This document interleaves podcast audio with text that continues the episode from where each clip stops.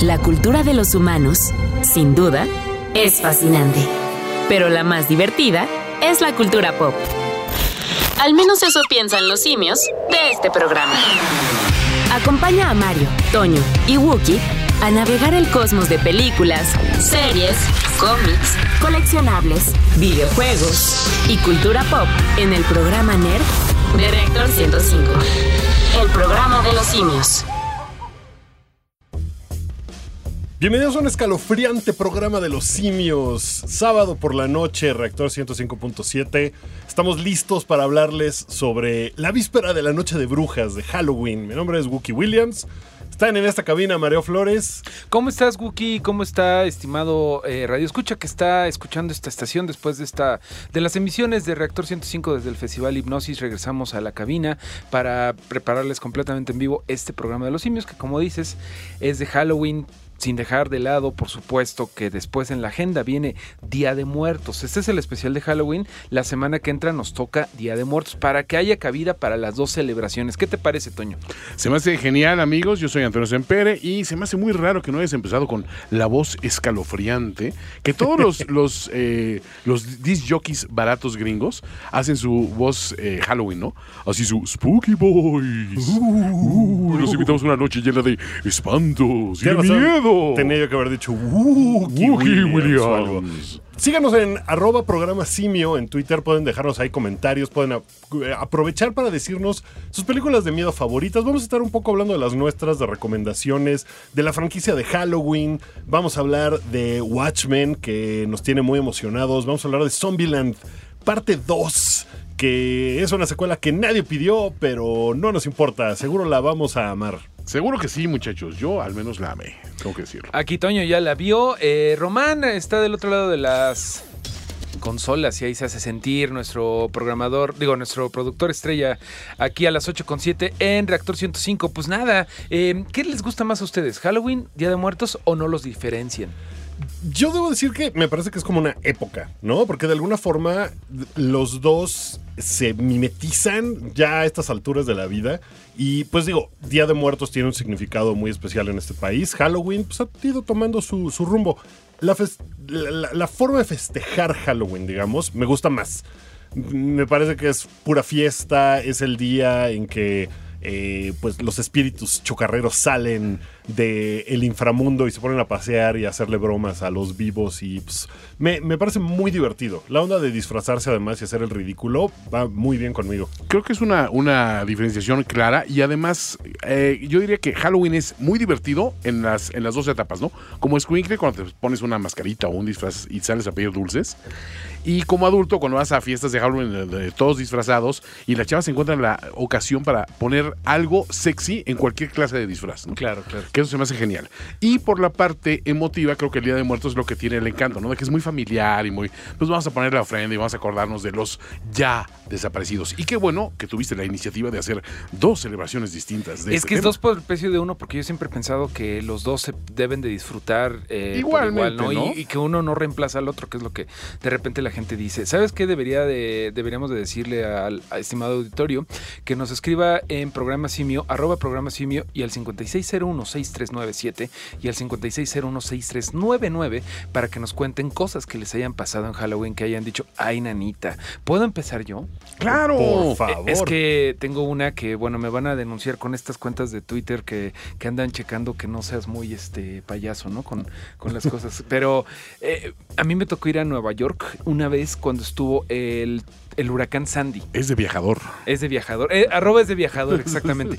Eh, que no sé si se acuerdan que el huracán Sandy lo conocieron como la Frankenstorm. Sí. Porque fue justamente que llegó el 22 de octubre, bueno, formó el 22 de octubre y llegó a, a Nueva York en el mero, mero Halloween, que fue una cosa terrible, que sí fue de órale con el calentamiento global, porque nunca se les había ido tanto la luz y nunca se habían inundado tantas las cosas. Me tocó estar ahí en Manhattan justamente cuando la Frankenstorm eh, eh, estaba llegando y la verdad es que sí me dio mello, porque nosotros muy a la Viva México dijimos, ah, no pasa nada con un poco de viento, estamos acostumbrados, que no han- se nota que no han ido a Pachuca la Bella Irosa, ¿no? Nos salimos y ya nos andaba llevando una- un árbol ahí, o sea, sí, se, se nos hizo fácil, Guki. ¿Tú tienes alguna, alguna historia en donde Halloween te haya jalado las patas? Pues fíjate que he pasado, es de viajador.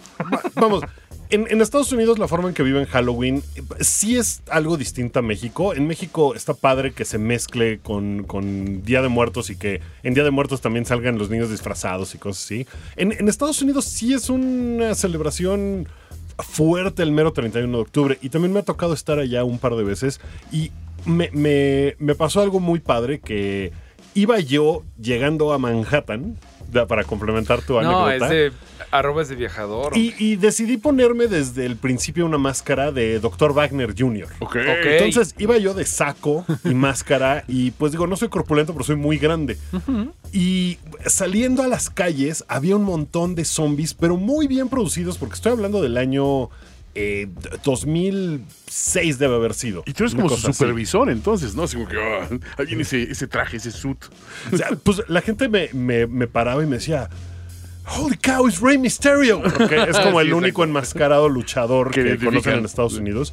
Pero la gente me paraba para tomarse fotos conmigo Claro. porque como que la máscara del luchador lo sacaba de onda. No sabían qué estaba Aparte pasando. por la estatura sí podría ser así como que, o sea, Como sí, luchador, sí veo sí, sí, WWE y la extra W es de Wookiee. Es de Wookiee. Sí, sí, sí lo veo. Pues eso, eso, eso me pasó y después fuimos a ver el Rocky Horror Picture Show Oh, en vivo. eso es un grande. Y la gente pues, estaba muy contenta de que hubiera un luchador. Estoy haciendo comillas en el aire. Eh, fue muy divertido. Debo decir que en una fiesta en la colonia Roma hace algunos años había un tipo que estaba. Ah, vaya, está disfrazado de Blue Demon Jr. Wow, está sentado en un sillón y nada más tiene la pierna cruzada y no habla con nadie. Resulta que sí era Blue Demon Jr. y estuvo ahí sentado toda la fiesta sin hablar con nadie. De plano. No sé si lo contrataron para estar ahí o era el dueño de la casa en realidad. Pero- y estaba de, ¿por qué está pasando esto Mi en duda mi es, casa? ¿contratas a Blue Demon Jr. o contratas, contratas a un tipo y a ver, siéntate con la pierna cruzada y ponte esta máscara y no te la quites para nada. Exacto. No hables con nadie. Eres Blue Demon Jr. Siente a Blue Demon Jr. ¿Cuándo vas a pagar? 50 pesos y todo el alcohol y, este, y, y los canapés que puedas comer. Bueno. Y el pan de muerto. ¿Y tú, Toño? Pues yo también es de, es de viajador, más bien es de, es de ya viví en, en ese, en ese país donde se celebra el Halloween tan, tan bonito. Y sí me tocó un Halloween en Miami viviendo allá, que pues es curioso porque fue fiesta de Halloween, que era fiesta para niños de Halloween. Pero una de las, de las invitadas como que interpretó mal esta situación y en lugar de llegar disfrazada, pues ya sabes, de bruja, lo demás acá, llegó disfrazada de, de- policía sexy y fue muy incómodo, digamos, para todos los hombres ahí presentes porque nos llevamos una cantidad de pellizcos, o sea, brutales de, de parte de las señoras de que... ¿Por qué la volteas a ver? ¿Por qué la volteas a ver? Porque es que esta chava, o sea, creo que todo su disfraz, si ella cerraba el puño y metía el disfraz, no asomaba ninguna tela, o sea, por, por afuera de ese puño, ¿no? O sea, venía con los esenciales. Digo, no contando la gorra, obviamente, ¿no? Pero sí, o sea, decías y. O sea, se te ocurren tantas guarradas que decir, pues dices, espérate, estoy en otro país, eh, esta es una cultura que no es la mía, eh, aquí por todo te demandan acoso sexual y a lo mejor hacen Me Too Halloween. Entonces, bueno, era la época previa al Me Too, pero estaba yo así de, tengo que decir algo, tengo que decir algo, tengo que decir algo, ¿no? Hasta que de plano llegó una, una chava vestida de monja. Le dije, oye, ¿no pueden compartir disfraz ustedes dos? O sea, como que ya para que se equilibren, ¿no? Entonces ya ahorita como que entendió que andaba medio, medio, eh, descocadona. Y todos, todas las, las señoras tomaron la oportunidad como para irse encima de, sí, es que no te explicaron que era fie- fiesta para niños. Y yo, no, o sea, era un chiste nada más. Era como que a ella le sobra mucho disfraz y hace calor aquí en Miami, ¿no? La agarraron con ella y esta, la policía sexy, no me quitaron los ojos de encima de, muérete perro, estúpido, que aparte yo venía con el disfraz más fodongo, venía disfrazado de, de sobras de restaurante caro. Ok. O sea, simplemente me envolví en, en papel aluminio y me puse así como un gorrito de, de- en forma de cisne, así de aluminio también. Y era, y era yo las sobras porque pues, a mí me, me avisaron tarde que era de disfraces, ¿no? Híjole, ahorita vamos a platicar más de los disfraces. Terrible caso ese. Yo ya, de, de hecho, acabo de, de encontrar mi disfraz, pero no les puedo decir nada más, este, síganme en las redes sociales para ver, porque este, va, va a valer la pena. ¿Es de expresidente mexicano cenando con su chica en un restaurante y disfrazado? No, no, no, no, no, no tiene nada que ver con eso. Meta Pero, disfraz. ¿qué te Meta parece que empezamos con la música un poquito? Eh, para escuchar algo de lo que Gookie Williams es experto, porque Gookie Williams le da por ver todas las películas de franquicias, ¿no? Ya, ya lo has hecho, me parece, con Viernes El hombre 13, franquicia. Es el hombre franquicias. Sí, pues trato de darle su lugar debido a cada una de las películas. Y ahorita vamos a platicar sobre la franquicia de Halloween. Entonces, vamos ¡Qué a escuchar. Uh, Ese tema musical sí es imprescindible, ¿no?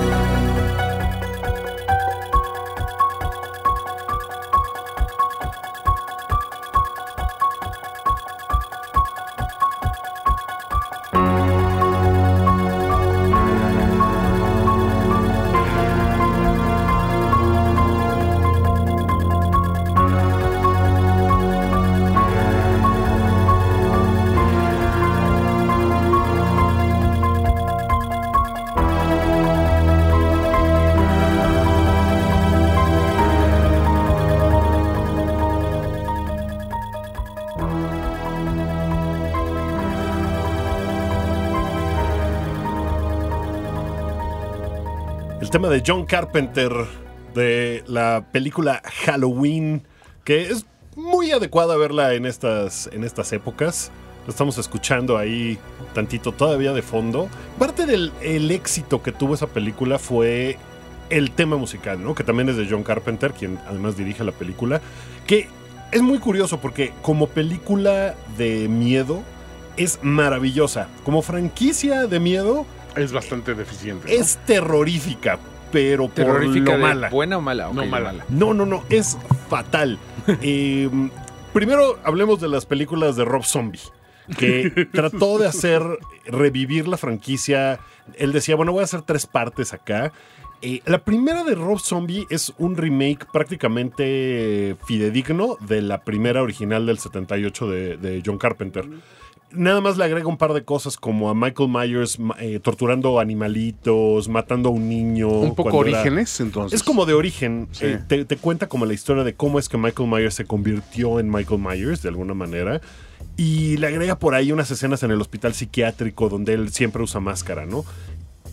Eh, nah, todo el sentido del original que era como una cosa muy, muy mundana de esto te puede pasar cuando sea, pues lo pierde la, la cantidad de colores que le quiso echar Michael Myers a su versión. No es terrible como la segunda parte que hizo. La segunda parte que hizo toma un poquito el asunto del hospital psiquiátrico, como la 2 de Halloween, y después dice, no, ya voy a convertir a Michael Myers en esta máquina de matar de formas diversas, y nada más se la pasa en pantalla matando gente de unas formas horrorosas.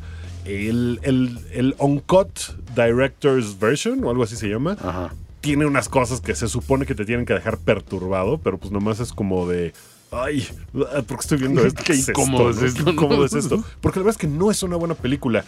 Y así como esas dos, ha habido varios intentos de.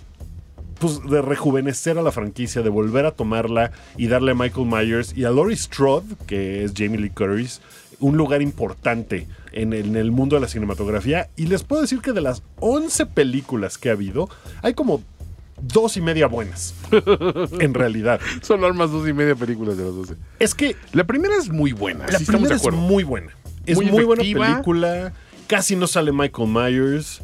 Eh, eh, toman ese, ese truco, digamos, de no ponerte al asesino todo el tiempo para que de verdad te dé miedo cuando aparece. Y se la pasa de stalker, se la pasa hostigando a su hermana, eh, que es Laurie Strode. A su propia hermana. A su propia hermana, porque pues sí, trata de un chico que un día en Halloween enloquece y mata a sus papás y eh, la casa donde, eh, donde vive queda cerrada, entonces cuando escapa de los... eh, escapa en realidad como de la institución en donde está y se convierte en un...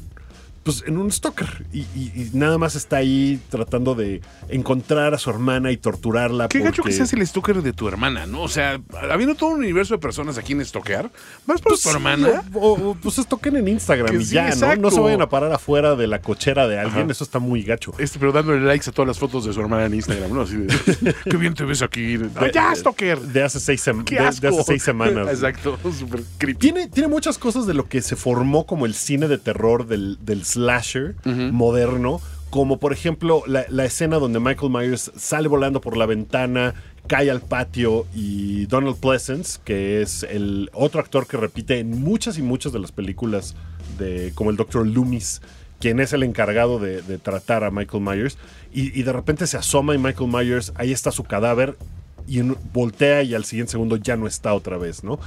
Es muy buena película. La 2 inicia exactamente cuando termina Ajá. la 1. Así, es la siguiente escena, Michael Myers se mete a la casa de una viejita y toma un cuchillo. Y todo lo demás sucede en un hospital psiquiátrico. Entonces, también le dio el sentido del hospital psiquiátrico donde un enfermo mental eh, se desquicia, se escapa y va y mata a todos los que lo conocen. ¿no? También logró hacer que el universo cinematográfico del slasher tuviera una incorporación más a, a ese, a ese mundo. De ahí en fuera, todos son horribles. Yo tengo vagos, vagos recuerdos de la 1 y de la 2, y después tengo como una mezcolanza de todas las demás, pero ¿tú recuerdas así claramente una Halloween que digas, oh, qué No, bien, te voy a decir mi, me la pasé"? mi oscuro secreto. eh, realmente yo de pequeño, de joven, cuando me tocaba ver estas películas de slasher de los 80 y 90, Ajá. no las veía y creo que era una combinación de que tanto que mis papás no me dejaban como que realmente no, No me interesaban. curiosidad. Pero con Yo esa... te, con te esa- daban miedo, ¿verdad? Bueno, también. Admítelo. No, es que había unas que me daban miedo que sí me gustaba verlas, como ar- aracnofobia. O sea, Ah, no, aracnofobia me esas sí yo las evito, ¿no? Pero la verdad es que Halloween, que son del 78 y el 81, pues sí pasa. Vamos, todavía ni siquiera nacías, Mario. Entonces. no, exacto. También a lo mejor no, no hubo eso. Las Pero- que a ti te tocaron seguro estaban horribles. No, entonces- como que nunca, nunca me interesaron mucho. Pero vamos, ¿qué te parece? Vam- síguenos platicando ahorita de Halloween, la franquicia, y yo voy a ir poniendo canciones que se llamen Halloween. ¿Qué les Ah, parece suena si bien. escuchamos una de Siouxsie and the Banshees que se llama precisamente Halloween? Ahí te va, Román.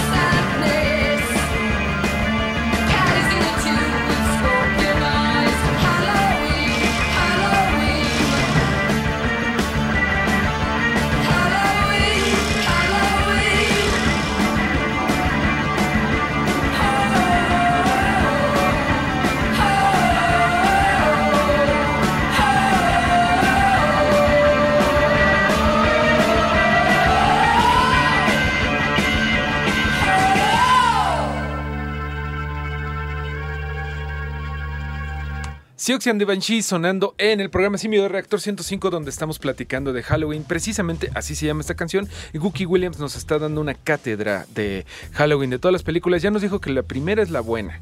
La única, verdaderamente buena, es la única. Después hicieron una cosa bien extraña porque para la 3 decidieron, "Mm, Michael Myers tal vez no sea tan buen personaje, vamos a quitarlo, vamos a poner una película Halloween 3 y se va a tratar de una compañía que hace máscaras para niños que tienen un chip que hace que maten a sus papás. Suena a Chucky eso, ¿no? Un poco. Y fue, me imagino, después de Chucky. No, es antes de Chucky. Órale. Precede a Chucky. Precede a Chucky. Y pues no se trata para nada del universo de Halloween. Nada. Nada. Después trataron medio de sumarle ahí algo, pero no, los, no lo lograron. Es como para Fast nada. and Furious Tokyo Drift, que lo sacaron de, de su ambiente. no- Pues, Perdón. Esa, esa película es curiosa y visualmente es muy ochentera, entonces tal vez tenga por ahí algún interés en la gente, no sé. Eh, después la franquicia como que estuvo dormitando un rato porque dijeron, "Mm, no, esto no nos salió. Y regresaron con... Mike Myers. Con Mike Myers Halloween 4 que se llamaba eh, The Return of Michael Myers. Ah, bien. O sea, pues, muy no ocultaron no así. No es, no es una sorpresa. Y la película es muy mala, tiene el mismo problema de que todo el tiempo está Michael Myers a cámara, entonces Ah. la máscara es horrible, las máscaras van empeorando porque era esta máscara que solía ser de William Shatner, Sí. de su personaje de, de De Star Trek, Star Trek. exacto. y la pintaron de blanco, entonces pues ya se veía así como escalofriante, pero cada vez que sacaba una película eh, el estudio era peor y peor y peor. Después estuvo eh, Halloween 5 The Revenge of Michael Myers, Ok. que ahí se trata de que decides toquear a su sobrina ahora. Ok. Entonces Mike Myers, ¿qué onda con esta? ¿Qué era tu familia? está todo mal, porque además es una chavita como de 13 años. No, o sea, Y- se ve mal eso en tu currículum, Mike Myers. Nunca te van a contratar. Luego se va a estar quejando en redes. Me corrieron de redes. Para andar toqueando a mi sobrina de 13 años. pero ahí tenía una conexión con ella. Ok. Entonces ahí Eso es empiezan peor. a meter empiezan a meter ahí unas cosas sobrenaturales que antes Ah. la película como que no tenía. O sea, en realidad nunca nunca había sido este tipo que no se puede matar, sino que nada más es un tipo, ¿no? Ajá. Y, y a partir de la 4 y luego en la 5 ya se mete una cosa sobrenatural ahí súper extraña. Él se vuelve un, eh, un muerto no vi- un muerto viviente, un fantasma que se vuelve. No, se vuelve un poco como Jason Voorhees, que es este ser que no importa cuántas veces le dispares, na- Siempre el tipo volverá. siempre regresa. ¿No? No se puede morir por alguna razón. No es un zombie. No. En realidad, simplemente pues, es un tipo que, que tiene poderes sobrenaturales. Es como Deadpool, pero en mala onda. Oye, Guki, ¿podrías, podríamos decirle, vamos a una cancioncita. ¿Le podrías decir que es un fantasmilla? ¿O no? no le queda nada. Pues mira, no es porque tiene la, la- la carita blanca, pero en realidad sigue su forma física aquí. Entonces no califica como fantasmilla, que es lo que todo mundo querría que fuera. Mira, esto de que tiene la carita blanca me recuerda a los White Stripes y les aseguro que tiene un montón de tiempo que usted no escucha Little Ghost de los White Stripes. Stripes. ¿Se acuerdan de ella? Mucho, me encanta.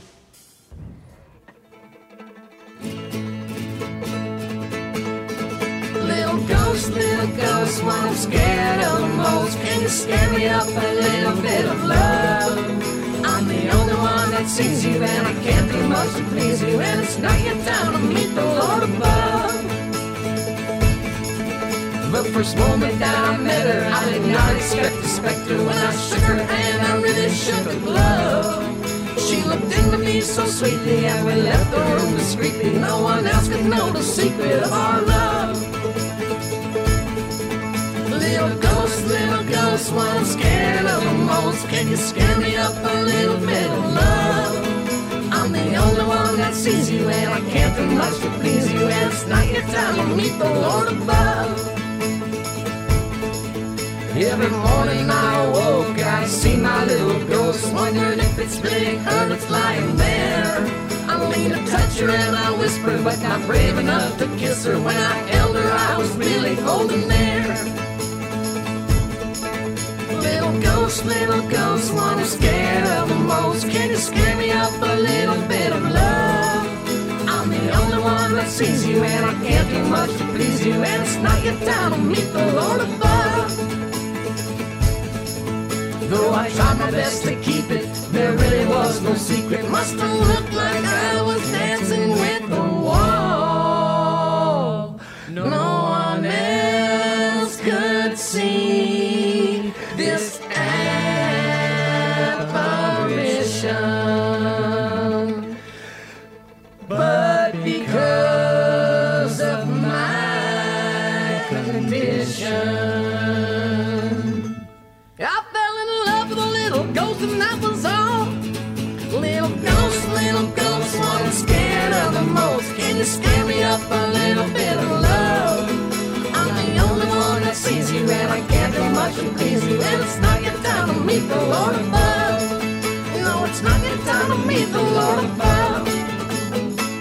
Los White Stripes con Little Ghost en el programa de los simios dedicado a Halloween. Por lo menos en esta primera hora todo se va a tratar de películas de espantos. Y la titular Halloween, la serie de terror que inició John Carpenter y que después se puso malísima y luego nada más se puso rara y luego otra vez últimamente lo han hecho bastante bien. Entonces, en el momento en el que se pone súper bizarro todo lo que está sucediendo en, en Halloween es en la 6, que es, por cierto, la peor calificada en Rotten Tomatoes Oh. con 6% de frescura. ¡Wow! Y sale Paul Roth.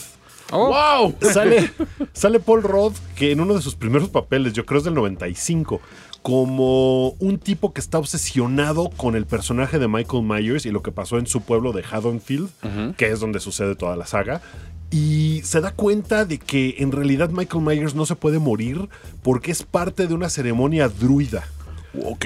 Entonces le meten ahí Ya una cuando meten a los druidas, los druidas es como el equivalente a meter los chamanes de acá. de- a meter- eh, no, entonces fue el nahual.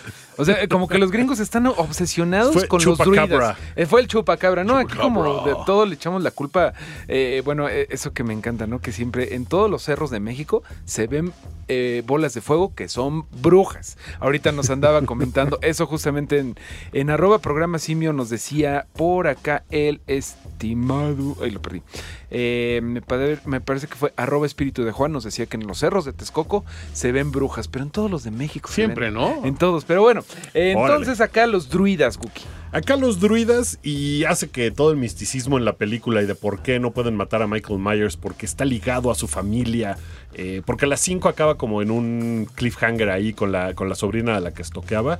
Entonces, ahí, ya nos perdió por completo, aunque sale Paul Roth, pero lo hacen tan complejo y rebuscado que no se entiende nada de lo que está pasando.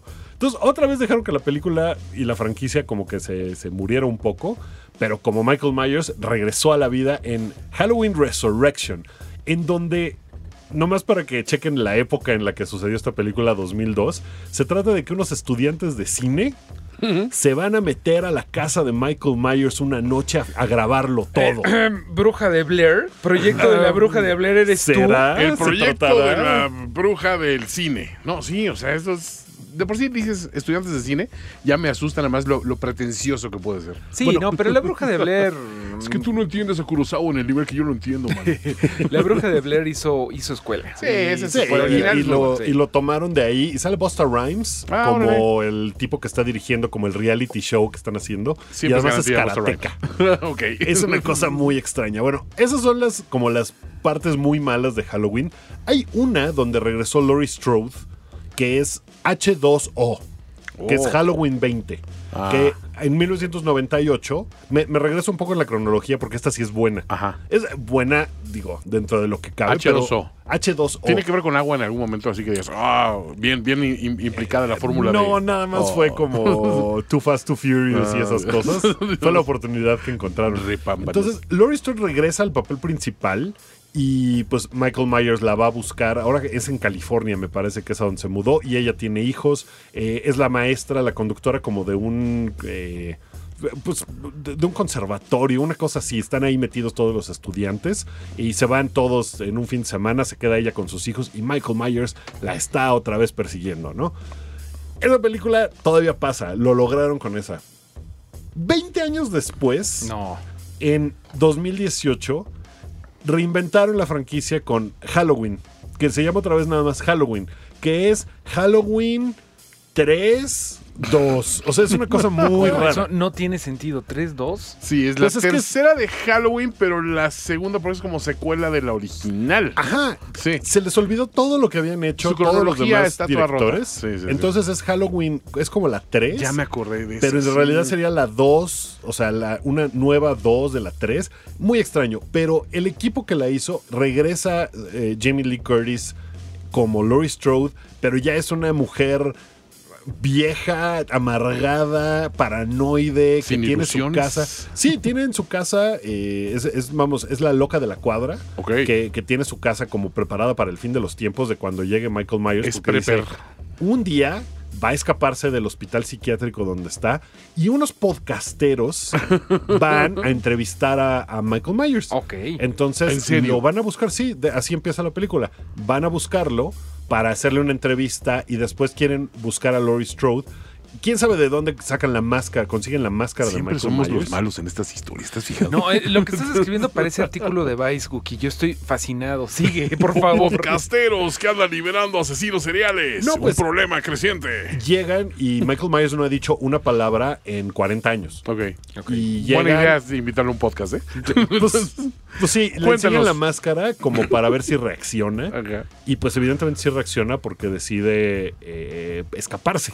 Entonces lo, lo transportan en un camión, Mm. se escapa, va y encuentra a estos podcasteros que andan buscando a Laurie Strode para que cuente su historia. Pues alguien tiene que hablar en ese podcast. Pues Mark Myers los dejó ahí. eh. y, y, pues Michael Myers regresa a estoquear a su hermana, como No. que es lo mejor que Su hace. verdadera Michael pasión. Myers, no. Es su verdadera pasión. Y- Órale. Y, me parece que va a haber una secuela de No, ya esta. para. Todo que mal. es Halloween 2. Punto cero, Dos, punto dos. Una Ma- cosa así. muy Michael extraña. Myers estoquea a su nieta. Pero la Halloween, verdad es un que octavo, las fracciones. No sé, sí.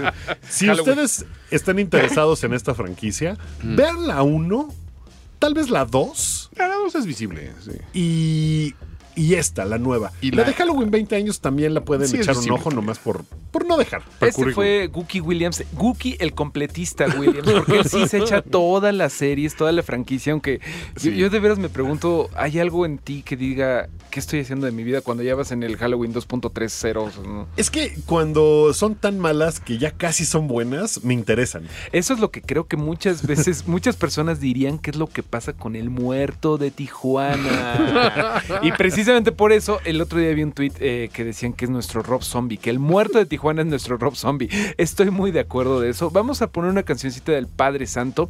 Eso se llama precisamente Halloween, celebrando que Gookie fue un valiente y se echó toda la saga de Halloween enterita. Para que usted no tenga que hacerlo.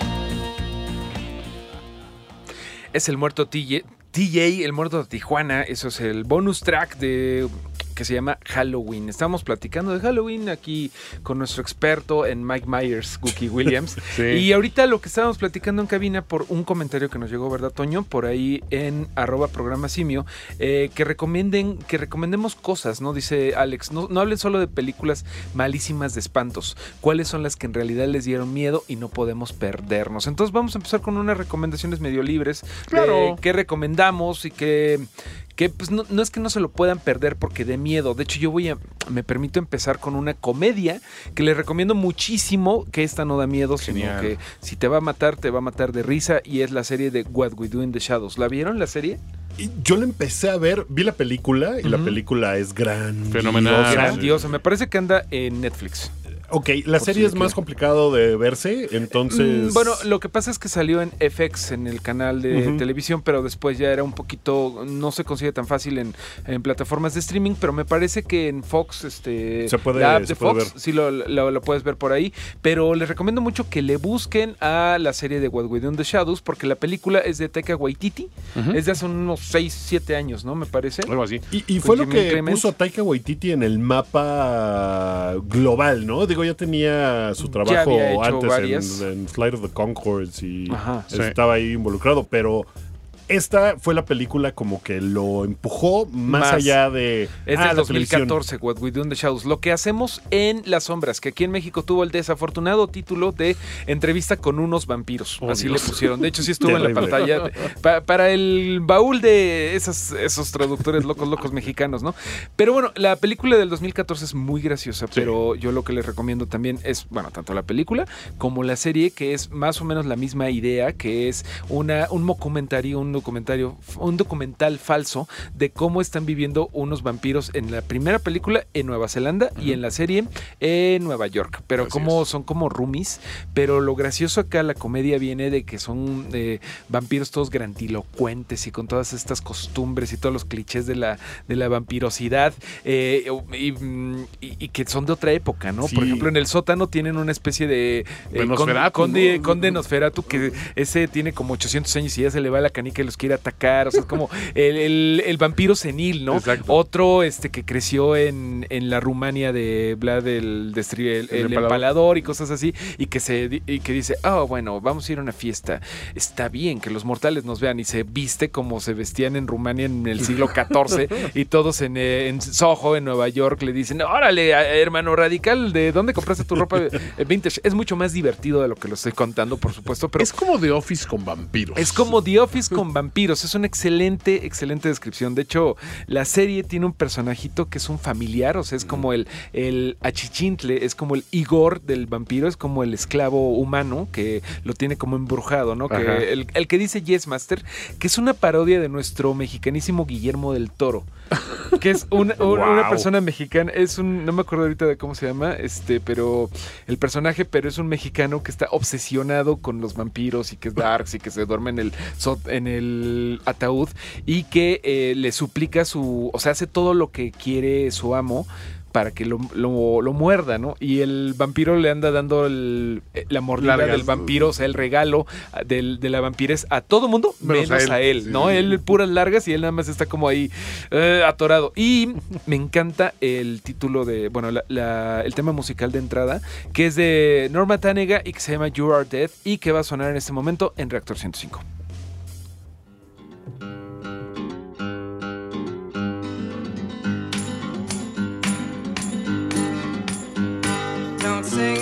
Want to live long. They have no use for your song. You're dead, you're dead, you're dead, you're dead and out of this world. You'll never get a second chance. Plan all your moves in advance. Stay dead, stay dead, stay dead, stay dead and out of this world. Fast, don't stand in the sun. There's too much work to be done. You're down, you're down, you're down, you're down and out of this world.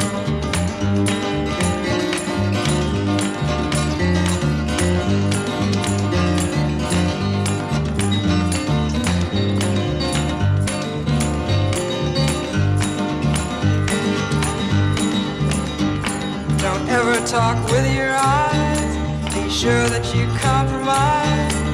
You're dead, you're dead, you're dead, you're dead and out of this world. Hear the unloved weeping like rain. Guard your sleep from the sound of their pain. Long gone, long gone, long gone, long gone and out of this world.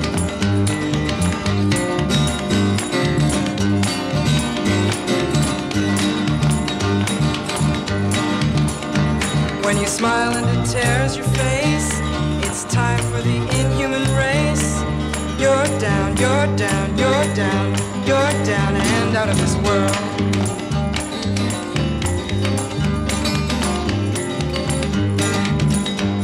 Now your hope and compassion is gone. You've sold out your dream to the world. Stay dead, stay dead, stay dead. You're dead and out of this world.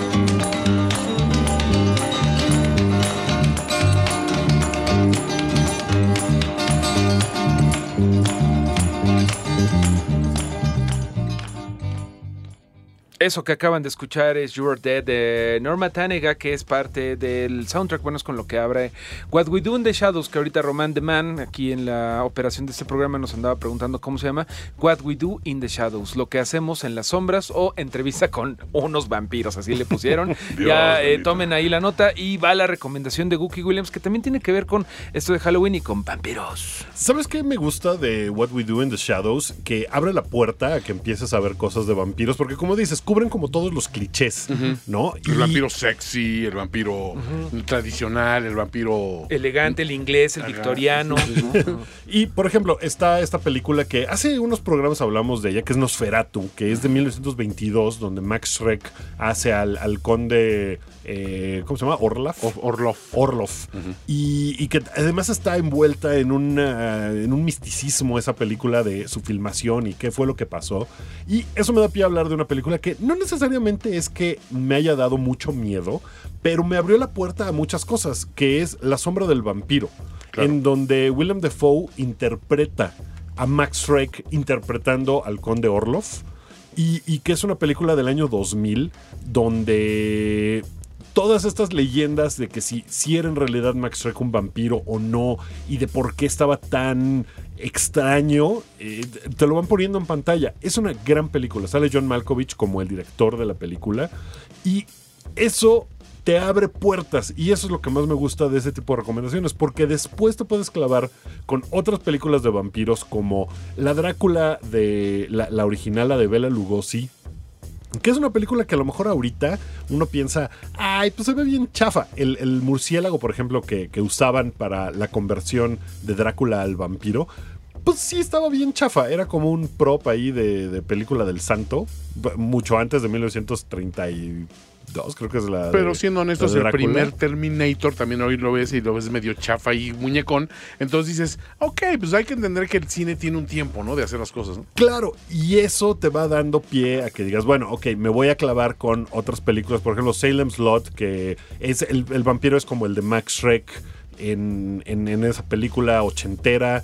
Eh, y después ya se abre a otros vampiros de otros tipos. Entrevista con el vampiro, por ejemplo. el Al original- Conde Contar de el, Plaza el Sésamo, Conde por Contar, el. Conde Pátula, que tiene su película live action. Uy, eso ¿En estaría serio? bueno. No, action. no, no es cierto, pero- Live action. No te metas con mi padrísimo. infancia. El Conde Pátula es muy importante para nosotros, los de 30-ish de, de este momento. ¿A ustedes les tocó el Conde Pátula? Sí, claro. Es buenísimo. Claro, eh, pero también está, por ejemplo, Thirst, que no sé si se acuerdan de, ¿Cómo no? de Thirst, Sí, sí, que sí. es una película coreana que es, es de Park Chan-wook, que es increíble porque toma al vampiro y le da otra connotación y otro espíritu. Y, y también es un vampiro que podría estar dentro de What We Do in the Shadows, ¿no? También anda por ahí la de Only Lovers Left Alive, ¿no? De, Jim Jarmusch. de Jim Jarmusch, que es como, ¿qué pasaría si el vampiro fuera hipster? ¿No? Te, res- te resuelve eso. Que, que hablando de Jim Jarmusch y películas de horror, tiene una película que se estrenó hace unos meses y apenas viene a México, que Sí, se llama... El Faro. Eh, no, no, no, no. Se llama. Ah, perdóname, es, es de zombies. Sí, se Sale llama- Iggy. Pop como zombies. Sí. Se, se llama The Dead Don't Die. Ajá. En México se llama Los Los, muertos muertos, no mueren. Una cosa así. Mm, Es bastante mala. Ya la vi y no aguantó nada. Only Lovers Left Alive es mucho mejor en su ejecución porque no se quiso poner folclórico. Claro, claro. Y lo, lo logra muy bien. Entonces, ese tipo de, de puertas es la que te va abriendo eh, una serie como What We Do in the Shadows, porque si te gusta y te interesa, hay mucho hilo de dónde jalar, eh, mucha, mucho hilo de sangre. Uy, ¿vieron lo que hice ahí? Hilillo. Y, y- y me parece que esa es su, su mayor gracia. No se claven en las películas cómo se ven ahorita, sino Claro. cómo se veían cuando las hicieron. Porque Drácula debe haber sido una cosa absolutamente terrorífica cuando salió y verlo en cine. Eh, vamos, la, incluso la Drácula de, de Bram Stoker de Francis Ford Coppola tiene unos momentos increíbles. Aunque ahorita estemos maleados, no sean cínicos. No. Entrenle a las películas y a la vida en general sin ese cinismo y lo van a disfrutar un montón, se los garantizo. Guki, el optimista en Reactor 105. Eh, por ahí me han, me han comentado que o eres team, me gustan las películas de vampiros o me gustan las películas de zombies. ¿Qué? Yo no estoy de acuerdo con eso, pero eh, lo he visto por ahí, como que hay gente a la que le gusta la de los, las de- los de vampiros, no, no ve lo de los las de zombies. ¿No será porque en los inicios de Facebook te acuerdas que había una aplicación juego que era zombies contra vampiros? Una cosa Era así? zombies contra plantas. No, No. pero e- ese también, Ajá. pero había otro que era como... Y luego sacaron, sacaron cosas como de los hombres lobo Ajá. y todas esas películas clásicas. La criatura del- de la Laguna Negra, Claro. por ejemplo, que le es muy inspiró increíble. de Toro en su, en su, este, en su ganadora del Oscar, ¿no? En su, en su reciente película. Pero bueno, este, tenemos, eh, digo, creo que sí, no, no, no es sano meterse en un campo solamente y decir, ay, los que ven esas otras películas son No, tontos", claro. ¿no? Porque Claro, dices, claro, claro. No, no, no, yo creo que sobre todo en estos tiempos de Halloween hay monstruos, vampiros, fantasmas para aventar para arriba. Y esto que estamos escuchando, Guki, Esto que apenas está empezando se llama Bloodletting. es un rolón, ¿no? Es una gran canción. Es de Concrete Blonde. Y pues, no podemos hablar de películas de vampiros sin poner The Vampire Song. Exactamente.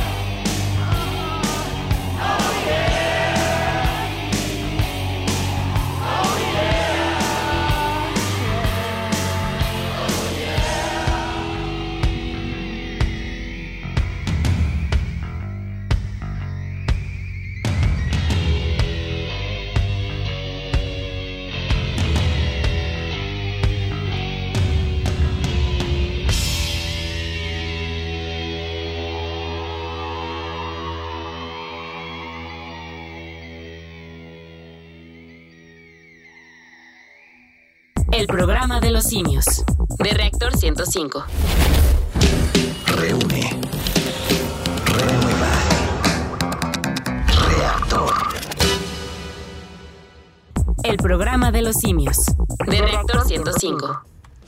Así es, señoras y señores, está usted escuchando el programa de los simios, emisión Halloween especial. No se le olvide que la, semana que entra nos toca Día de Muertos y vamos a hacer un programa de los simios para recordar todos esos muertos recientes, de, de- de memoria reciente. Ahí se me ocurre rapidísimamente Carrie Fisher, Stan Lee y otros que se nos han ido del corazón nerd, pero que seguirán viviendo. El príncipe de la canción. El príncipe de la canción. Bueno, es que ese es este. No es del mundo nerd, ese es de todo el Es mundo. el José José Verso. Es el José José Verso. Son las 9 con 2 y estamos diciendo recomendaciones de cosas que nos dan miedo, que nos dan risa, pero de cosas que creemos que deben de ver o que vale la pena que vean ahorita en este Halloween. Y le toca a Toño Sempere.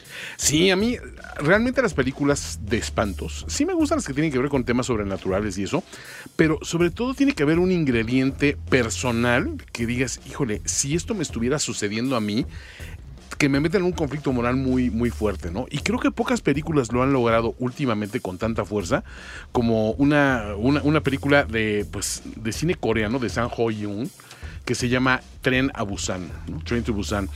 Esta película tiene todo el build-up magnífico de una buena Buenísimo. película de zombies, porque empieza con una, una situación de presentarte a los protagonistas humanos y cuáles son sus problemas personales y cuál es el, el- el conflicto en el que se van a meter. muy ¿no? bueno. Eh, déjame, te digo que en México lo conocimos como Estación Zombie. Estación Está disponible en el servicio de streaming del logo rojo que empieza con N. Y es muy buena. Yo también estoy completamente de acuerdo porque, como dices, tiene un componente humano brutal. Sí, aparte de todo, creo que te presentan los personajes esenciales para tener como que un buen ingrediente de es el que no, el que no sabes cómo va a reaccionar en momentos graves, el, el que los va a traicionar a la, a mera hora, ¿no? El que es un héroe, pero eh, digamos que discreto, el, el otro, el que es muy valentón y todo, porque en el fondo tiene buen corazón. Y sobre todo, tiene unas actuaciones infantiles maravillosas, algo que no, no abunda mucho en el cine de terror.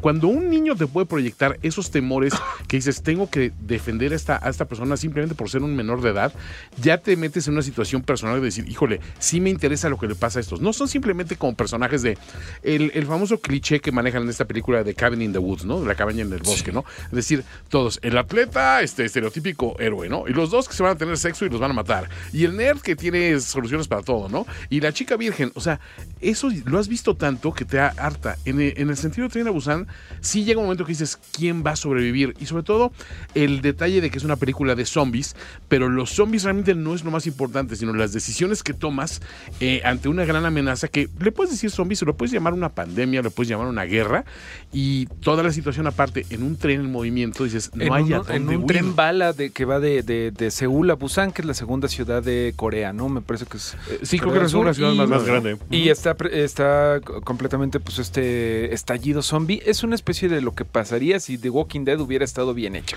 Sí, que por cierto también tenemos que hablar de Walking Dead ahí, tenemos que hablar de Walking Dead como un problema, ¿no? Realmente. Pero no, esta canción que les voy a dedicar, este, y de hecho se la voy a dedicar a muchas personas que nos están estando escuchando y nos van mandando saludos, a Rana Funk, a Fredo, a Cadáver Exquisito, a Huicho Manuel, a Alex también. Se la mando también a Maura, la dueña de las quincenas, que ella también es una fashion zombie y esta canción se llama Fashion Zombies de los Aquabats, aquí en el programa Simio de Reactor 1057.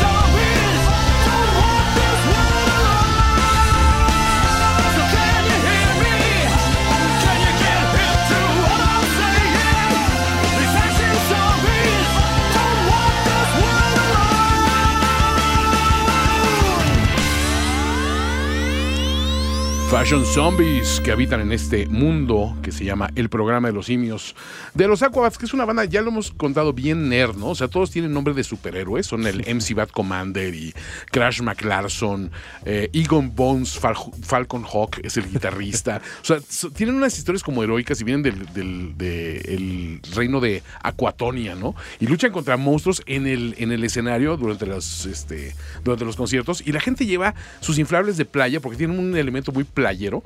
Es bien divertido. Si tienen la oportunidad de, de agarrar a los, a los Aquabats, se la van a pasar muy bien. Recomendación musical de Toño Sempere de Aquabats. Y ahorita nos vas a platicar de una película que se acaba de estrenar, que ni Guki ni yo hemos visto, pero que yo sí le tengo ganas.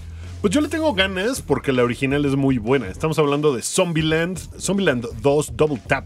Tiro de gracia le pusieron acá. Tiro de gracia. y dice, ¿Sí da Wookie, gracia? eh, Sí, sí, sí hace gracia, sí da risa.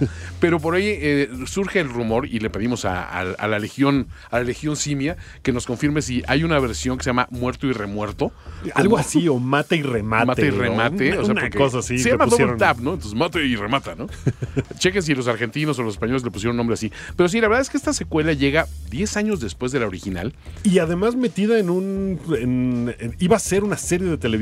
Fue el primer piloto que Amazon Prime encargó en su historia. Ajá. Eh, fue el de Zombieland, que iban a hacer la serie y que, pues no sé si hubo broncas con el guion o qué, pero nunca despegó. Porque sí llama la atención que lleva, llega 10 años después, ¿no? La secuela es de esas películas que ya nadie esperaba una secuela y de repente, ah, por cierto, aquí está. se trepó mucho a ese momentum que de repente surgió del, eh, para el género zombie con eh, cómics como The Walking Dead y por supuesto la serie, con este con películas también como Shaun of the Dead, Con- eh, con juegos como videojuegos como Left 4 Dead. Left 4 Dead. O sea, había como que sí, es maravilloso juego. O sea, había como que toda una, una congregación de personas que querían más y más de los zombies y al final de cuentas tuvimos una zombie saturación y ellos realmente sí, sí extrañó de que no lanzaran pronto una secuela, eh, quizá por los compromisos de los actores, porque el cuadro principal de los, los cuatro protagonistas, todos agarraron proyectos importantes después, ¿no? Y digo, simplemente ahora ya tenemos una Zombieland 2, eh, Double Up, con una ganadora del Oscar, ¿no? Y que, que me encanta que así lo anuncian, ¿no? Sí. El nominado al Oscar, Jesse Ajá. Eisenberg. El nominado al Oscar, Oscar, Woody, Woody Harrelson. Harrelson. La, nomina, la candidata al Oscar, Abigail, Abigail Breslin. Breslin. Y la, ganadora del Oscar, Emma Emma Stone. Es un re- reparto realmente impresionante Sí. y la verdad tiene aparte unos cameos fenomenales la, la película y es muy meta-referencial. Pero creo que la pregunta grande es si funciona o no. Eh, lo es, es la pregunta grande. Mi, mi primera pregunta de los cameos iba a ser: ¿hay algún cameo como el de Bill Murray? Sí, O sea, de ese nivel. sí, hay de, de ese nivel. Que si no han visto Ok. Zombieland, eh, corran a verla. Esa sí está en varios servicios de streaming. Por supuesto. Y, bueno, gracias, Guki. Acabas de decirles un spoiler de. No, no, no, es que ese momento cuando 10 aparece. Bill Murray es graciosísimo. Es padrísimo. Hay un detalle genial respecto que hace referencia a la muerte de Bill Murray. No a Bill Murray, sino a la muerte que se da precisamente en esa primera película, ¿no? Y, y, eh, realmente te crea toda una situación de decir, esta película no se toma a sí misma muy en serio y sigue tomando como que todos los temas de la original que estaban hechos para una serie, como bien dices, y los elevó como que un poquito más, ¿no? Ok, o sea, funciona 10 años después, porque en 10 años el humor ha cambiado, la referencia al zombie ha cambiado, ya no tiene el mismo impacto eh, que antes eh, el concepto de zombie, ¿no? Ahorita ya está muy bocabajeado. Creo que lo que funciona mucho es quizá lo que funciona con películas tan fársicas como Deadpool, ¿no? Que Deadpool te dice, esta es una historia de amor, ¿no? La primera, ¿no? Esta es una historia también como de, de familias, de amistad, de, de tu núcleo, de tus seres queridos y cómo se pueden ir todos de repente por distintos caminos, pero en el fondo siempre tienes que regresar a ese lugar común, ¿no? Aquí lo curioso es que el lugar común son los zombies, ¿no? Y es una América y me veo por los zombies, pero también te enseñan de entrada que los zombies han ido evolucionando y que ellos mismos también han aprendido a distinguir que hay diversas clases de zombie, ¿no? Entonces está el zombie idiota, el zombie muy inteligente con recursos, el zombie que se te aparece de la nada, ¿no? Y a todos le van poniendo nombre y hace mucho estos intercortes donde rompen la cuarta pared y te enseñan así también como que títulos que aparecen y ellos interactúan con ellos y luego lo llevan todavía un nivel más allá porque encuentran como que equivalentes de ellos mismos en otros personajes famosos también, que ya los han visto en los cortos seguramente. Sí. Es- son Luke Wilson y, y- y Thomas Middleditch. Eh, y ellos también tienen una, una situación de que es como una parodia de ellos mismos. ¿no? y obviamente, pues esto no escapa a la, a la imaginación de nadie. Y hay muchas referencias también haciendo burla de lo que ellos hicieron hace 10 años, ¿no? Y muchas expresiones de que dice algo Woody Harrelson y el otro, es una expresión tan 2009 y la otra se ríe porque dice, sí, o sea, sea, sí llegamos tarde, pero tenemos la misma actitud y creo que Qué por eso bueno. funciona. Eh, Es que la 1 a mí me desternilló de risa. Tiene el chiste maravilloso este de los submarinos, que todos aquí en México, ¿no te acuerdas Sí, de los Twinkies? ¿Sabes claro. cómo lo dicen los Twinkies en México? You know how Los they call Submarinos. No, Sí. pero bueno. Woody eh, Harrelson es un deleite, ¿eh? ese te puedo decir. Podría ser una Bueno, película. Puedes sacar esta- a este personaje de la franquicia y hacer una película solo con él y funciona maravillosamente bien. Woody Harrelson nunca no me gusta verlo, ¿no? Hay este, recordemos eh, True, True Detective, Oh, por sí, supuesto. buenísimo de la primera temporada, que ahorita me parece que lo último en lo que yo la vi fue en Venom, que sale como en el Que va a ser. Carnage. Va a ser Carnage, que eso no lo veo porque le pusieron una peluca bastante ridícula. Rara, ¿no? A ver qué tal sale. Y hablando de Woody Harrelson, ¿Qué, qué, qué me dices de su participación en Solo? Ah, Que sí, todo ah, el sí, mundo claro. la amó. No, no es Ah, cierto. Nadie, nadie a mí sí me Solo. gustó solo. solo se quedó sola. Sí, sí está bien, pero está todo mundo se le olvida que pasó eso. O sea, Sí, a mí se me realmente sucedió solo, ¿no? Otra que sí, lo que sí les tengo que decir, el personaje nuevo, el de Madison, tienen que verlo. Esa, esa mujer vale la pena en la película por sus intervenciones, porque es una niña tonta. Que dices, ¿cómo ha sobrevivido tanto tiempo? Y cuando, cuando te explica cómo sobrevivió tanto tiempo la niña tonta, dices, ok, pues a lo mejor no es tan tonta, ¿no? Claro. Y, y ves cómo hay una evolución también del personaje que todos la tratan de tonta, pero pues tiene como que una lógica lo que ella hace que funciona en un, en un universo donde todo es absurdo, son zombies, por favor. Vamos a escuchar precisamente de Woody Harrelson. Esto, cuéntanos cómo está la cosa, porque ahorita nos estabas contando que Woody Harrelson no canta tan mal las rancheras. No, y de hecho el tema de esta película, hay un tema muy pesado sobre la figura de Elvis Presley, sobre el rey. Van a haber tantas referencias a Elvis que esto básicamente clasifica como una película del Elvis verso. Wow. Entonces disfrutan este cover que hace Woody Harrelson a Burning Love de the King aquí en el programa de los simios.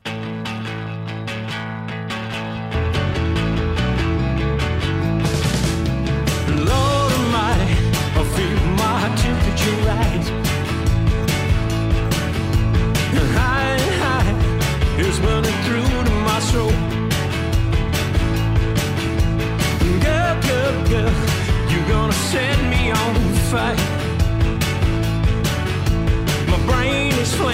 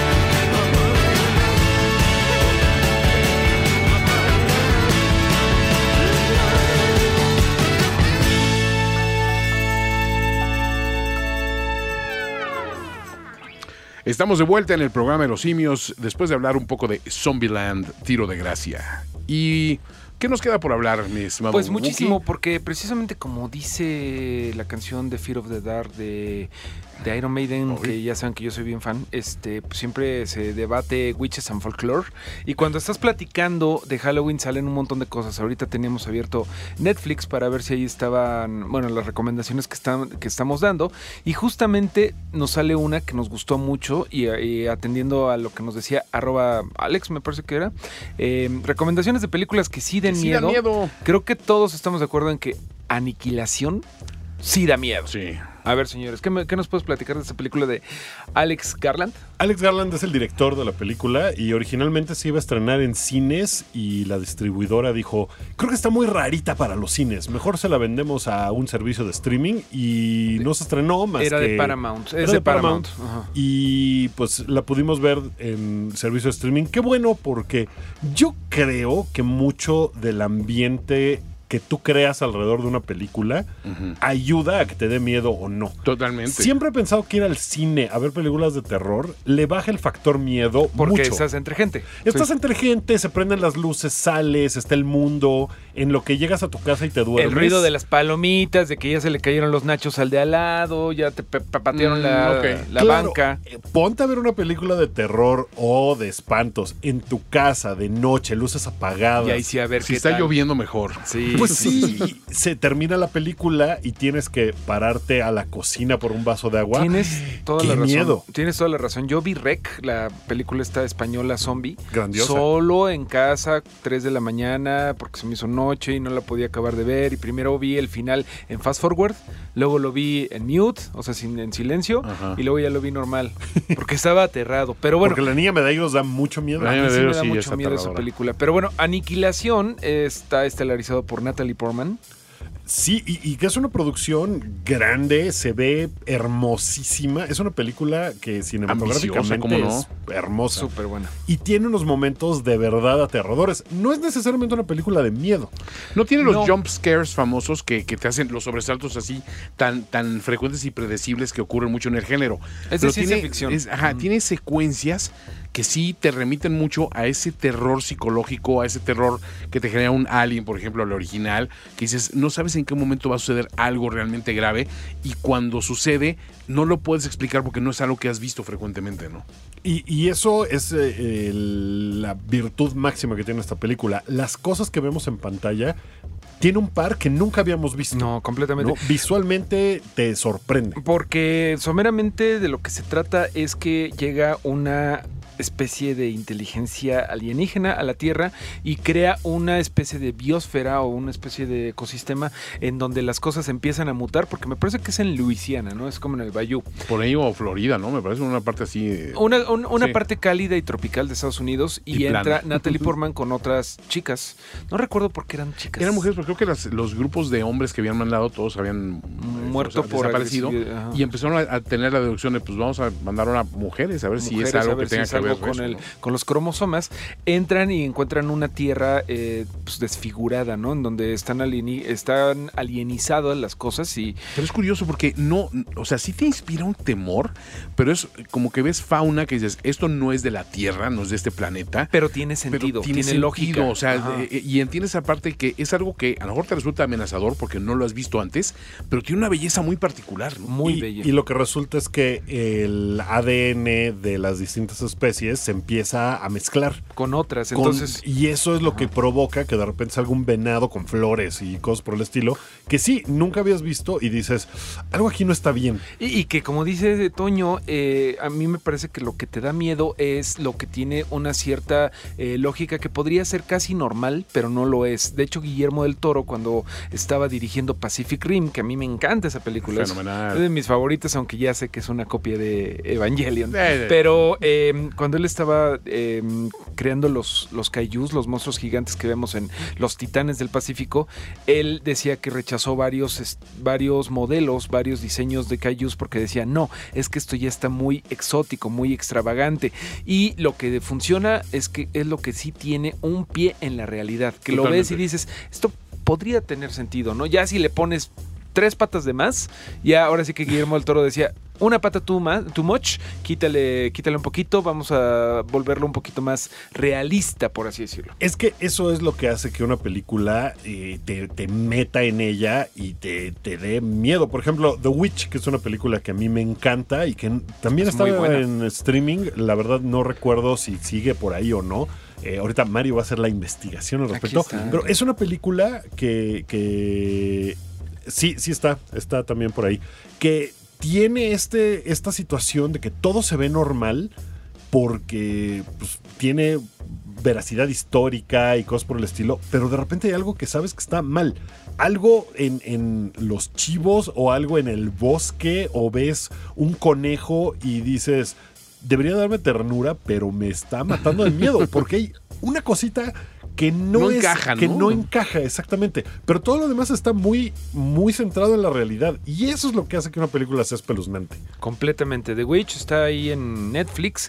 Y justamente ahorita eh, que, que platicabas de otra película que tú andabas viendo, yo creí que hablabas de The Lighthouse, que es una película que ahorita se está estrenando en el Festival Internacional de Cine de Morelia, de la que están platicando, que es la siguiente película del director de La Bruja, The Witch. Sí, Y que se ve eh, muy buena. Se ve muy buena en blanco y negro y William Dafoe y Robert Pattinson, nuestro Batman, eh, la, la estelarizan y yo muero de ganas por verla porque se ve que, que es va a ser por lo menos visualmente interesante. De hecho, pudimos haber tenido una exclusiva del programa de los simios. Lo que pasa es que la verdad es que las arcas del presupuesto de- del programa estaban bajas y Wookie no quiso gastar tanto en el Uber para ir a ver, pero, pero pues realmente es una película que tiene a todo el mundo interesados y que también se maneja que tiene potencial de llevar a este género a alturas más elevadas, ¿no? En el circuito de premios se habla de que puede aspirar a algo importante, ¿no? Es que el arte generalmente está peleada con el género Totalmente, de terror, ¿no? sí. Porque pues las cosas más campi son las que estamos acostumbrados a que nos den miedo.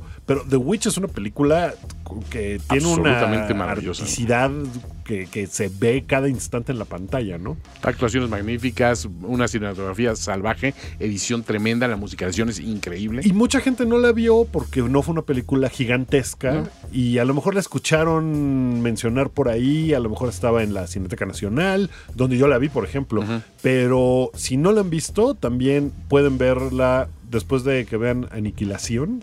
Échense The Witch. Ahí están nuestras recomendaciones que sí dan miedo del programa de los simios. Esto es lo bonito, me parece, de, de Halloween. Ponerte a platicar con los amigos de qué te da miedo, qué no te da miedo. No, hombre, a mí una vez se me, se me mm, apareció una bruja en un cerro en Texcoco, ¿no? Por ejemplo. Y Que había, había una bola de fuego ahí en el cerro porque dices, dices que es un lugar común, ¿no? Es, es- es- es algo que pasa mucho, ¿no? Yo lo he escuchado en varios lados.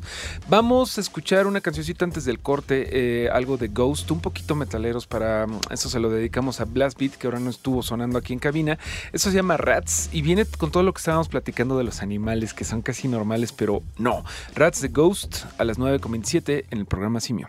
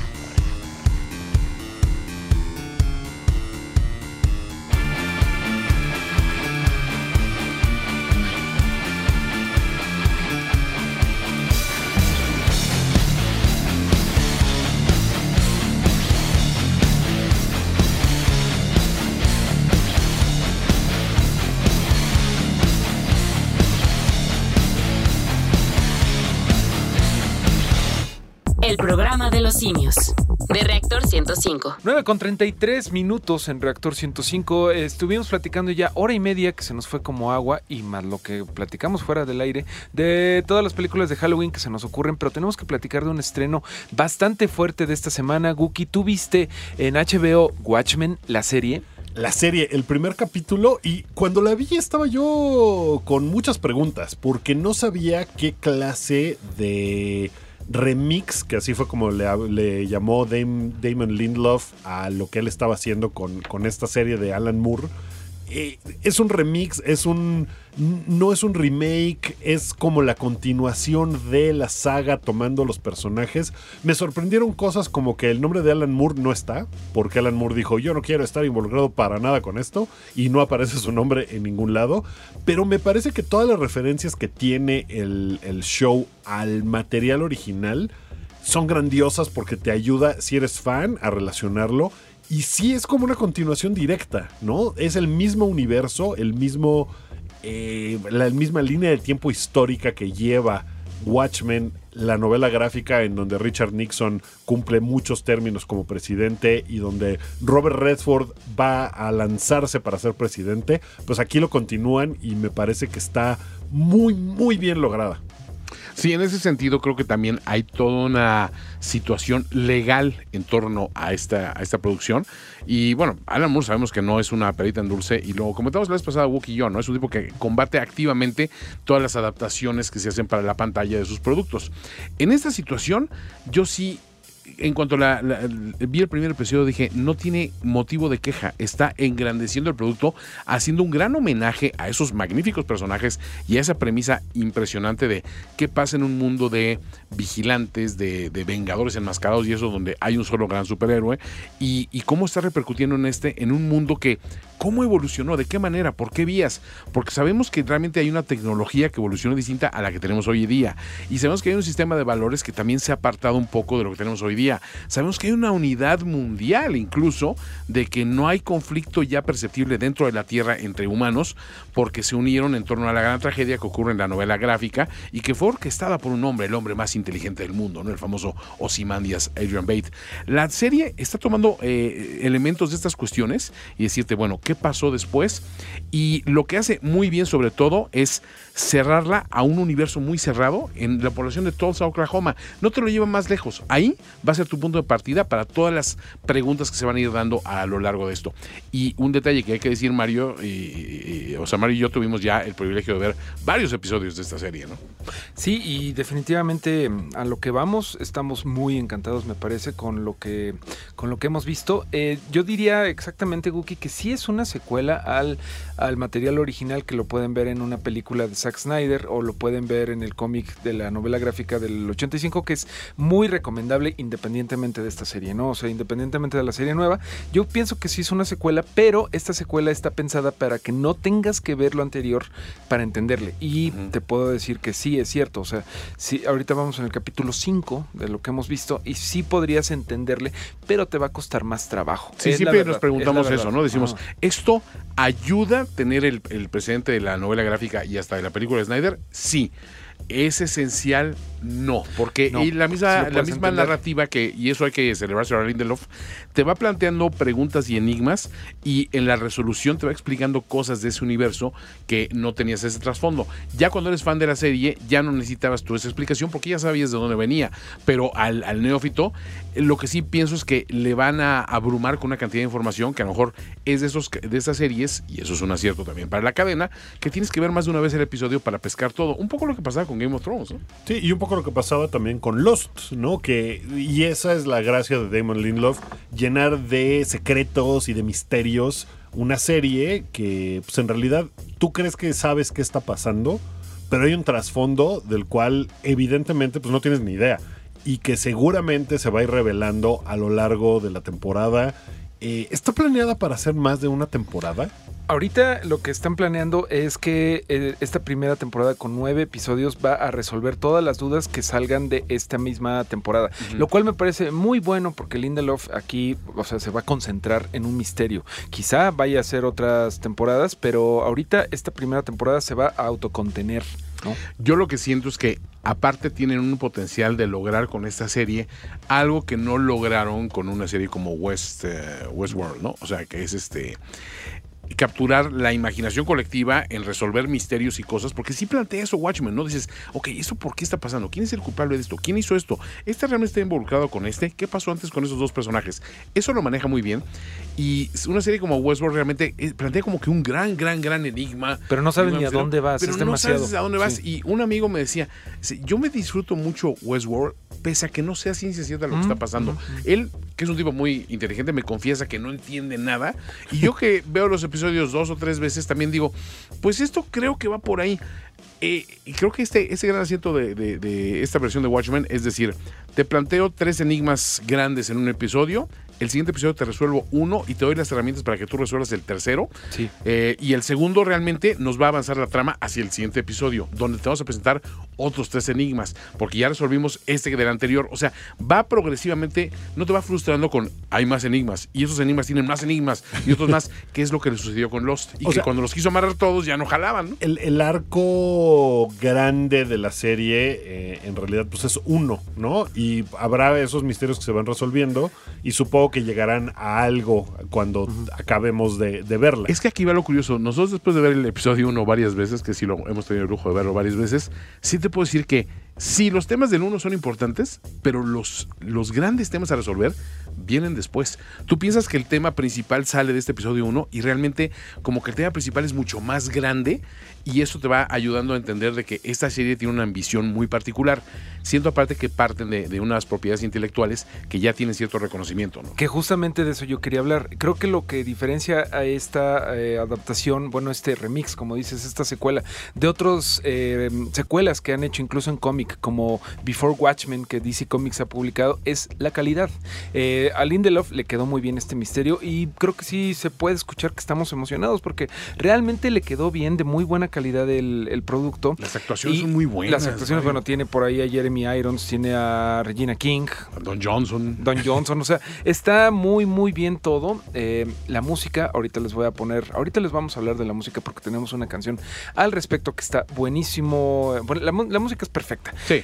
Pero algo que a mí me llamó mucho, o sea, algo que me ganó fue el argumento de, de Damon Lindelof de por qué quiere hacer, de por qué se atrevió a hacer una secuela dirigida a Alan Moore. Alan Moore, como lo sabemos, como lo hemos platicado, pues es un señor, es un viejito ñeñeñe que dice, ya no me toquen mis macetas, chamacos, y este, y sálganse de mi patio. Siempre lo está, lo ha sido, ¿no? Eh, Damon, Damon Lindelof se acercó a Alan Moore, claro, por respeto a decirle, señor Alan Moore, ¿por qué no colaboramos en esto? Mire, está padre, puede hacer lo que quiera, nadie lo va a censurar, le podemos tener unas, este, eh, limonada, lo que usted quiera en el camerino, ¿no? Y eh, Alan Moore dijo, "Ah, ah, ah, malditos chamacos, ¿no? dijo que no.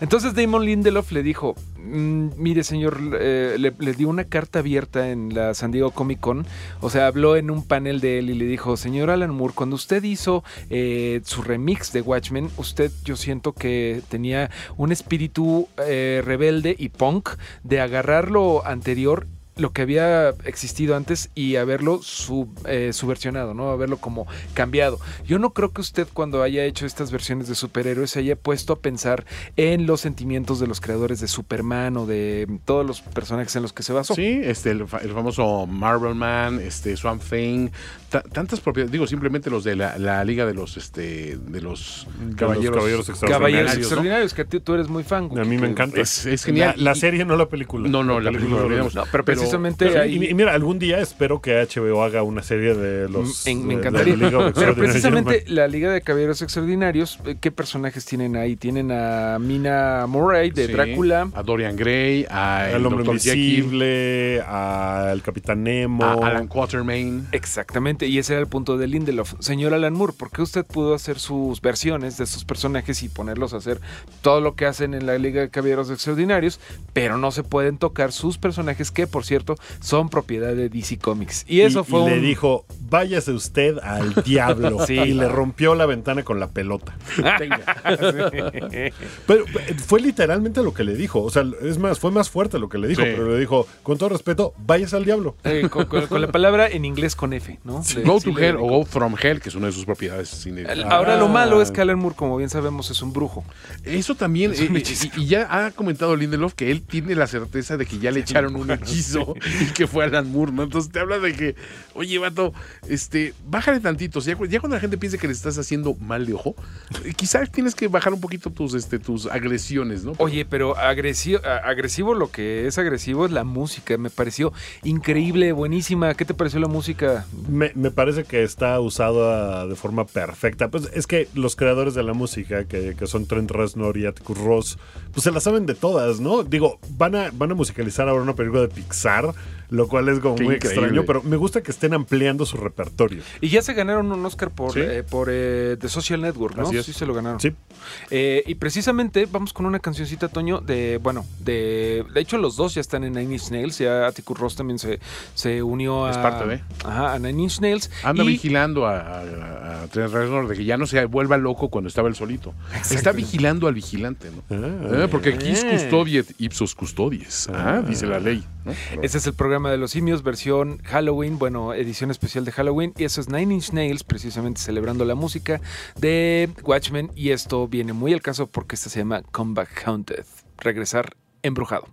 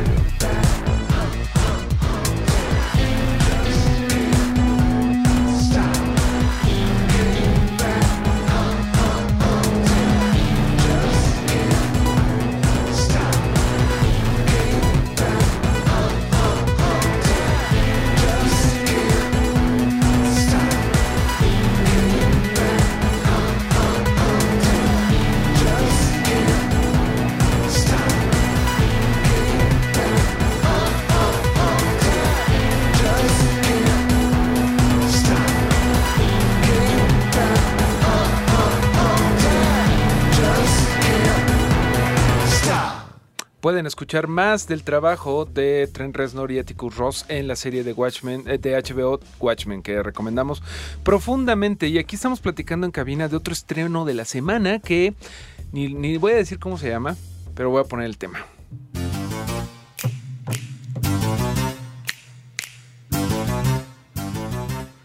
Estoy hablando de Los Locos Adams, la familia Adams que se estrenó, que no hemos visto todavía, se estrenó este jueves, Toño. Así es.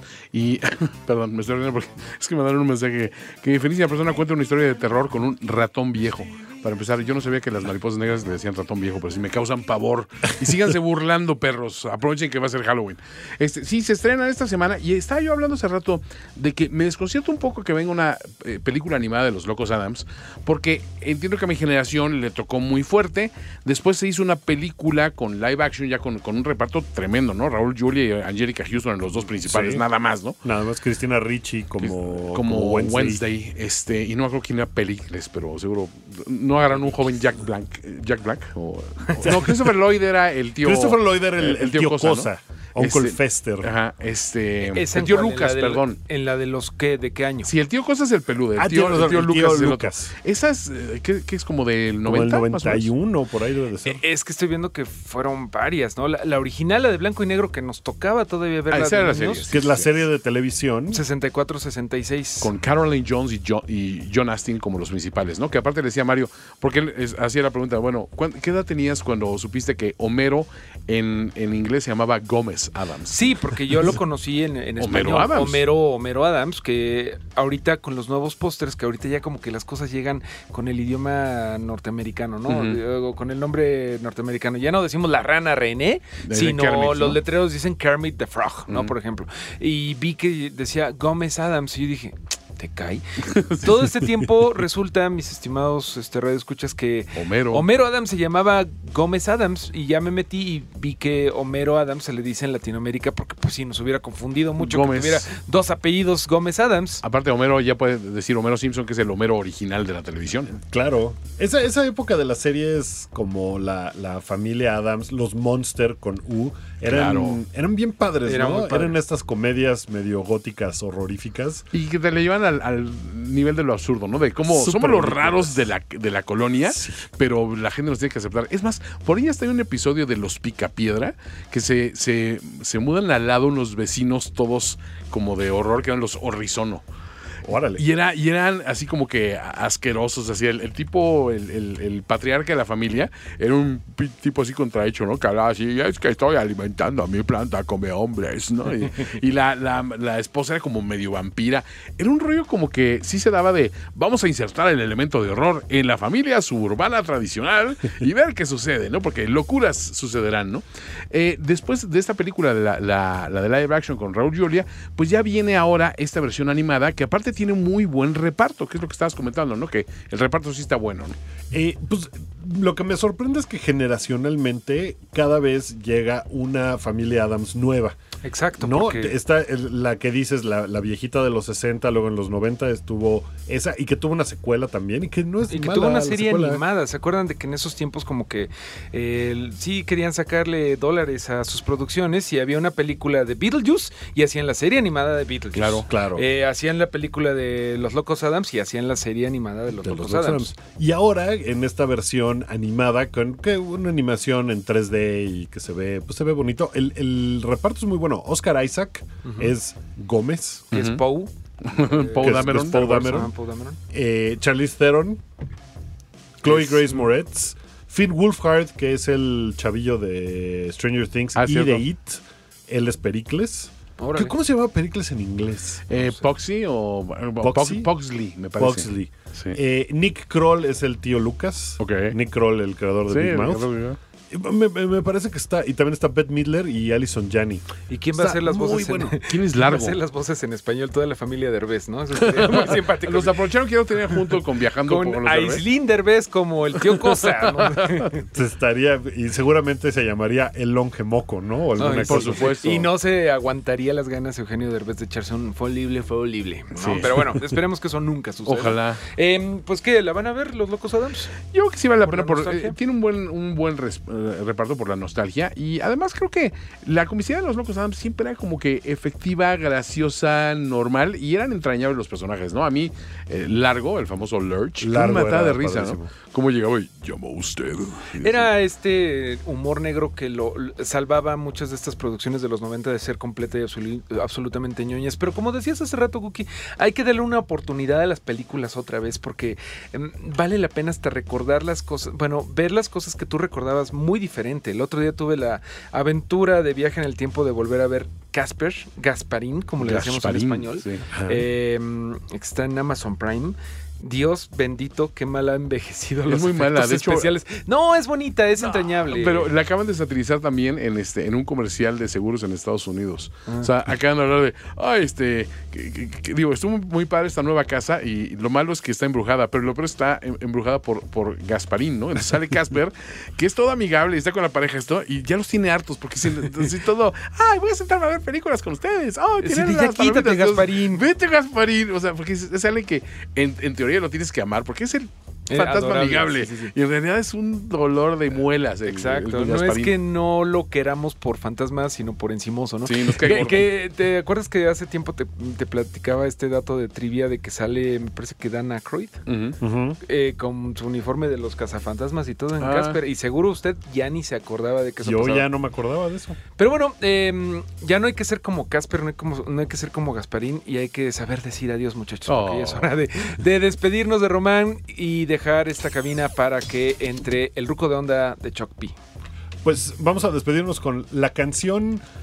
Si hay una canción que es como para poner en una fiesta de Halloween y que nada más estás haciendo referencia a todos los, los monstruos que hay en el universo eh, terrorífico y ñoño, pues tiene que ser esta, ¿no? Que es con la que vamos a despedir el programa. Bobby Boris Pickett es Monster Mash. Bobby Boris Pickett, Monster Mash, que les recomiendo mucho, Toño. ¿Has visto el video de cómo salía Bobby Boris Pickett haciendo caras? Era No, muy tengo que simpático. verlo, ya. Búsquenlo en YouTube ahora. Eso es Monster Mash. Es como la canción, como dices, Cookie, de Halloween. Toño, Hasta luego, amigos. Yo soy arroba finísima persona. Mareo Flores.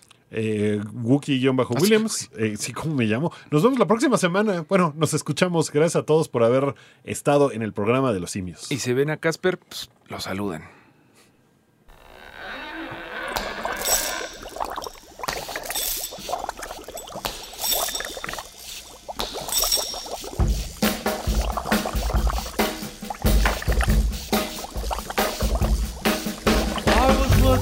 I night when my eyes beheld an eerie sight. For my monster from his slab began to rise, and suddenly, to my surprise, He did the mash, he did the monster mash. the monster mash. It was a graveyard smash. He did the mash, It caught on in a flash. he did the mash. He did the monster mash from my laboratory in the castle east to the master bedroom where the vampires feast. The ghouls all came from their humble abodes to get a jolt from my electrode. They did the mash, They did the monster mash. the monster mash. It was a graveyard smash. They did the mash, It caught on in a flash. they did the mash. They did the monster mash. The zombies were having fun. In the shoe, The party had just begun. The guests included Wolfman, Dracula, and his son.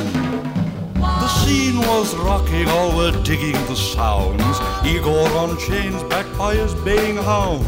The coffin bangers were about to arrive with their vocal group, the Crypt Kicker Five. They played the mash, They played the Monster match. the monster mash. It was a graveyard They smash. played the mash, It caught on in a flash. they played the mash. They played the monster mash. Out from his coffin, Drac's voice did ring. Seemed he was troubled by just one thing. Opened the lid and shook his fist and said, Whatever happened to my Transylvania twist? It's now the mash, It's now the monster mash. the monster mash. And it's a graveyard smash. The mash, It's caught on in a flash. it's now the mash. It's now the Monster Mash. Now everything's cool. Drax a part of the band, and my Monster Mash is the hit of the land. For you, the living, this mash was meant to. When you get to my door, tell them Boris sent you. Then you can mash Then you can monster mash. the monster mash.